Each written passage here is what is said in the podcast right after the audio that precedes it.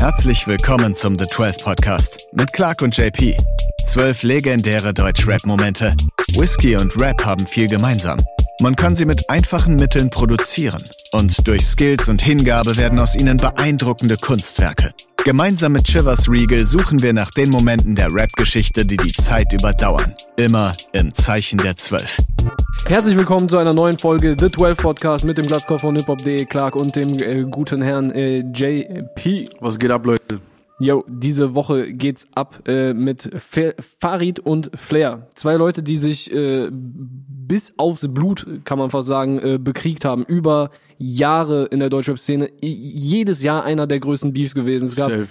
etliche Kapitel, Songs, Ansagen auf Facebook gab es damals noch. Leute haben damals Facebook, Facebook. benutzt. Äh, irgendwann war es auf Instagram. Das Interview-Game wurde revolutioniert Das- dadurch.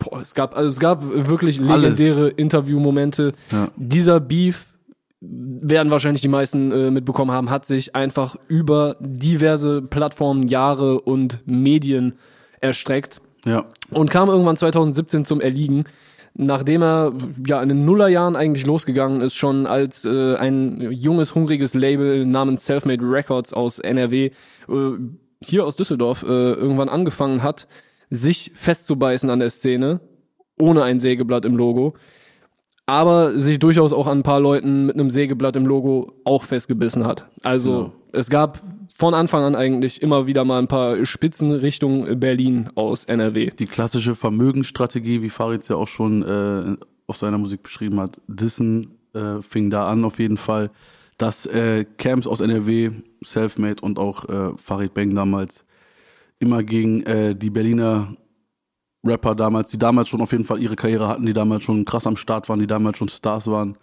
Da fing es an mit so mit so Schießereien und es hat sich halt Verbalen Schießereien. Verbalen Schießereien, genau. Und es hat sich dann ab dem Moment bei Farid und Flair so richtig eingebissen und dann ging es halt bis, wie du schon gesagt hast, 2017. Ja. Bis sie sich am berühmten Düsseldorfer Flughafen getroffen haben, sich in die Arme gefallen sind und das Ding am Ende beseitigt oder besiegelt war. Und jetzt sind es Freunde geworden. Auch krass, also wirklich auch gute Freunde. Ne? Das wurde ja schon öfters betont von beiden Seiten, Ja. dass es auch wirklich gute Freunde geworden sind. Was aber auch dann im Endeffekt nicht so überraschend ist, wenn man sich äh, anguckt, wie ähnlich die beiden auch in Safe. diesem äh, Beef die ganze Zeit agiert haben. Äh, wir können jetzt hier in den zwölf Minuten nicht äh, den kompletten Beef nochmal aufarbeiten. Das Genau. auch, soll auch gar nicht äh, die, der Plan sein. Nee. Uns geht's mehr um diesen ikonischen Moment, weil es halt wirklich, also es war ja nicht mal mehr eine Ära dieser Beef, das waren ja mehrere Ähren, in diesen, in denen dieser Beef stattgefunden hat. Und äh, für uns aber wichtiger der Punkt, an dem dann Frieden geschlossen wurde. Ne? Ähm, Genau. Es gibt da dieses legendäre äh, Foto, was du schon angesprochen hast, vom Düsseldorfer Flughafen. Gerüchten zufolge, also es gibt Verschwörungstheorien, die sagen, dass man in der Spiegelung von einer äh, Tafel, die da steht, Bruce sehen kann, äh, der da eventuell seine Finger im Spiel gehabt hat als äh, großer Vermittler. Als Kurateur. Ja.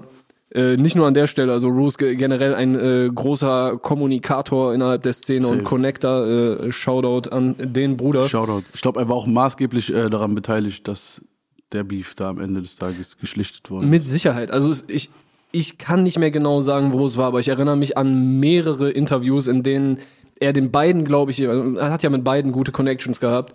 Er hat mal gesagt, ich sehe es gerade wegen deiner Cap, er hat, äh, ich glaube, der, der, der Auflockerer war, dass äh, er zu beiden gesagt hat, ey, ihr seid beide Star Wars-Fans und so. Und so hat er, doch, das haben die mal in einem, in einem Stream, glaube ich, äh, gesagt. Krass. Und so hat er dann immer wieder gesagt, ey, das sind eure Gemeinsamkeiten und hat dann da und da und da und dann, ey, richte ihm nochmal liebe Grüße aus. Und langfristig kam es dann äh, zu einem Vertragen. So ist auch eigentlich krass so. Also es ist eigentlich hätte gar nicht seine Aufgabe sein müssen so. Aber äh, ihn hat wahrscheinlich auch gewurmt, dass er sich dachte, ey, die sind sich so ähnlich locker, das wären so die übelsten Freunde, das macht doch gar keinen Sinn. Hat dann am Ende auch äh, ja die Ausdauer gehabt, da ja, es ging auch Jahre, ne, hat er auch Ja, Jahre ja. gebraucht, bis er die beiden soweit hatte. Und am Ende ist auf jeden Fall ein neues äh, Dream Team entstanden im Deutschrap. Durchaus schon einige Songs miteinander äh, erschienen Ja. mittlerweile. Ähm, Weshalb es in meinen Augen auch irgendwie so ein symbolischer Moment ist. Äh, es, es hat so ein bisschen, also natürlich nicht ganz, ne? Dissen und Beef wird irgendwie immer ein Teil von Hip-Hop bleiben. Voll. Und auch eine, eine Technik gewissermaßen, ne? Also es war ja Es ist ja auch gewissermaßen eine Technik. unterhaltsam gewesen. So Es wollen ist- wir uns jetzt ja, nichts vormachen. Es war äh, jahrelang einfach mega unterhaltsam so. Es gab Momente, in denen man sich auch dachte, so, mm, ah, ein bisschen viel, aber es ist halt too es, much, es so. ist halt Hip Hop, ne? Also du kannst den Leuten ja. jetzt nicht irgendwie sagen so, ja, aber das das Wort geht jetzt, das Wort ging äh, nicht mehr. Ja, safe. Ich will mir auch jetzt, also ich will mir auch gar nicht ausmalen, was das auch für ein Stress war teilweise. Ich hätte da, das so lange zu machen, hätte ich persönlich, glaube ich, gar keinen Bock drauf gehabt. Deswegen bin ich auch kein Rapper geworden. Ähm, Aber, ja. Aber worauf ich hinaus wollte, ist, dass es äh, in meinen Augen auch ein symbolischer Moment ist, weil ich glaube, dass damit halt ein bisschen diese Ära vorbeigegangen ist, in der das, in der es so einfach eine sehr normale äh, Praxis war, mit Beef sich quasi so ein bisschen. Ich will nicht sagen, dass sie es nötig hatten, sich damit relevant zu halten, aber es hat, glaube ich, sehr dabei geholfen und für manche Newcomer war es, glaube ich, auch in der Zeit, Safe. in der das alles noch am Laufen war, einfach eine legitime Taktik so. War auch ein guter Push am Ende. Also, ne, man hat ja auch gesehen, wenn man jetzt die Karriere zurückverfolgt, dass das ja auch was gebracht hat. Ja, mit Sicherheit. Aber so vom Gefühl her würde ich auch sagen, dass ab 2016, 2017, ne, wo, wo auch diese Friedensvibes zwischen den beiden äh, dann halt explizit wurden, dass die Künstlerinnen und Künstler, die danach kom- kamen, sehr selten nur noch über Beef funktioniert haben. Ja, es war dann wahrscheinlich eher so dieses Generationsding, dass dann vielleicht so ein Rapper aus der alten Generation irgendwie Ja. einen jüngeren irgendwie angegriffen hat. Aber ich glaube, so ab der Generation, die danach gekommen ist, wie du schon gesagt hast, war das, glaube ich, nicht mehr so relevant. Es gab es natürlich auch, ne? Hier und da. Ich meine, Farid hat ja auch immer noch diverse Leute auf seinen Alben gedisst, so, äh, aber es, aber auch es, bei der neuen Generation gab es dann trotzdem mal noch hier und da so Ja, auch Beefs, das. was ja auch voll okay ist, das gehört dazu. Aber auf diesem Level halt einfach nicht mehr. Ja, ich, ich finde, es hat ein bisschen häufig so einen etwas humorvolleren Touch bekommen. Ne? Also wenn du dir jetzt auch anguckst, äh, wie Farid, der zum Beispiel Bad Moms J oder Monet 192 äh, so Lines gewidmet hat, die reagieren ja auch mit Humor darauf und er, Safe. er, er weiß das dann auch zu schätzen. Ne? Also er, er geht dann nicht nochmal drauf und haut weiter und sagt so, ja, aber ihr Ottos, sondern Mhm. er nimmt das dann auch mit Humor. Also es ist alles ein bisschen lockerer, glaube Ist ich. entspannter geworden. geworden. Äh, vielleicht hängt es auch damit zusammen, dass, dass wir mittlerweile an einem Punkt dann in der Deutschrap-History angekommen sind, wo, wo der Kuchen, dieser viel zitierte Kuchen einfach groß genug war, dass halt wirklich jeder sich sein Stück nehmen konnte und es war immer noch genug da für, für neue Leute, die auf die Party gekommen sind. Klar. Und äh, dass, dass deshalb Beef vielleicht auch nicht mehr so wichtig war, weil du, es ist ja auch irgendwo wahrscheinlich für die Leute ein bisschen Nerven aufreiben. Klar, es ist aber auch professioneller geworden auf eine Art und Weise, würde ich behaupten. Also ich glaube, die Leute sind einfach viel mehr auf diesem, okay, es ist halt Business, es gehört dazu. Ich muss jetzt meinem Leben nicht dieser einen Sache widmen, diesem Beef oder äh, mein Stolz ist so groß, dass ich da jetzt unbedingt drauf eingehen muss. Die Leute chillen, die wissen, wer, was, wer sie sind, was sie können, viel, viel bewusster auch vor allen Dingen. Und äh, dementsprechend ist es, glaube ich, so, dass man das mit einem Augenzwinkern genießen kann. Ja. Und jetzt äh, noch ein Gedanke, der ein bisschen über das Thema hinausschießt wahrscheinlich. Aber im Prinzip zeigt er auch den Leuten, oder es ist ein Ausdruck davon, gemeinsam kann man mehr erreichen. Ne? Das klingt jetzt sehr pathetisch, aber äh, davon könnte sich äh, ein paar andere Menschen auf der Welt auch mal eine Scheibe abschneiden. Weil, Auf jeden Fall. guck mal, wenn du ein Feature miteinander machst, so, du, du multiplizierst, oder du, du addierst, und multiplizieren wäre ein bisschen wild, aber du, du, du, du fügst deine äh, Fangruppen zueinander. Und das steigert natürlich auch den Erfolg. mehr.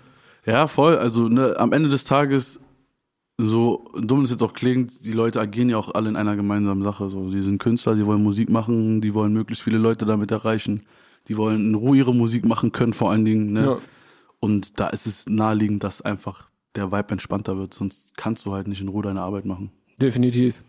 Das ist es halt so. Und ähm, ja, ich würde sagen, dass dieser Moment auf jeden Fall Sinnbild dafür da war, dass man äh, auch so unterhaltsam das Ganze war, das Ding abschließen kann und man trotzdem irgendwie nichts verloren hat. Also wir vermissen ja jetzt auch nicht unbedingt was, sondern Ja. ne, es ist ja, wie gesagt, was Neues dazugekommen. Es kommen Songs von den beiden, es kommen irgendwie Streams, unterhaltsame. Es sind immer noch zwischen den beiden so diese leichten Sticheleien, aber halt auf freundschaftlicher Basis, was ja auch voll nice ist.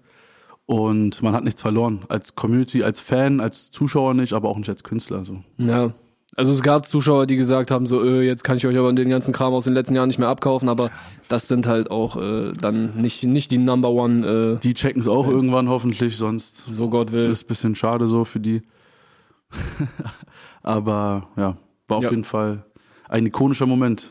Was war eigentlich dein persönlicher oder dein ikonischer Moment aus dieser ganzen History, die die beiden zusammen hatten in der Vergangenheit? Boah, da, da gibt's natürlich jede Menge. Ich meine auch äh, die, die Tracks, die in dem Rahmen entstanden sind. Ich meine, der, der Beef zwischen Flair und Kolle gehört ja auch irgendwie dazu und damit. Fanpost, ne? Ähm, aber ich würde jetzt ungern da einen Track nennen.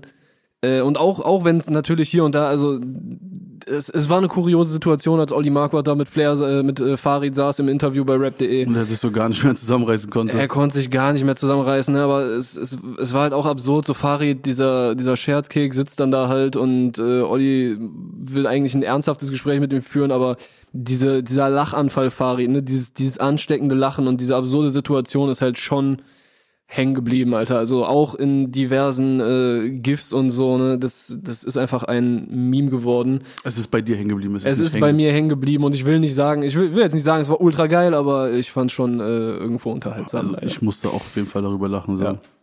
Ich fand äh, ja auch das legendäre Interview mit Nico Backspin, äh, wo, wo Flair diesen Ausraster hatte. Äh, Da, da geht's natürlich dann eher um Colin, ne? Aber ich meine, das, Safe, das ist ja eigentlich mehr oder weniger eine Thematik. So, also Ja, ja. auch durch den Frieden zwischen Flair und Farid konnte ja dann erst der Frieden zwischen Flair und Kolle, die mittlerweile Genau. auch gemeinsame Tracks haben, äh, stattfinden.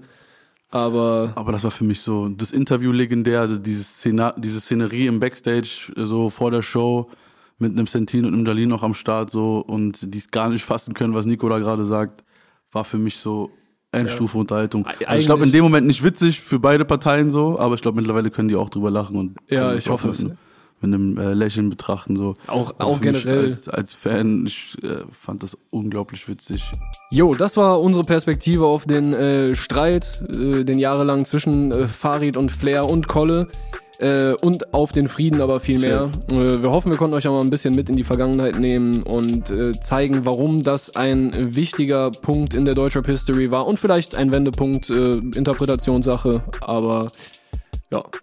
Wir Danke sehen auf uns, jeden Fall fürs Zuschauen. sehen und hören uns in der nächsten Folge. Peace.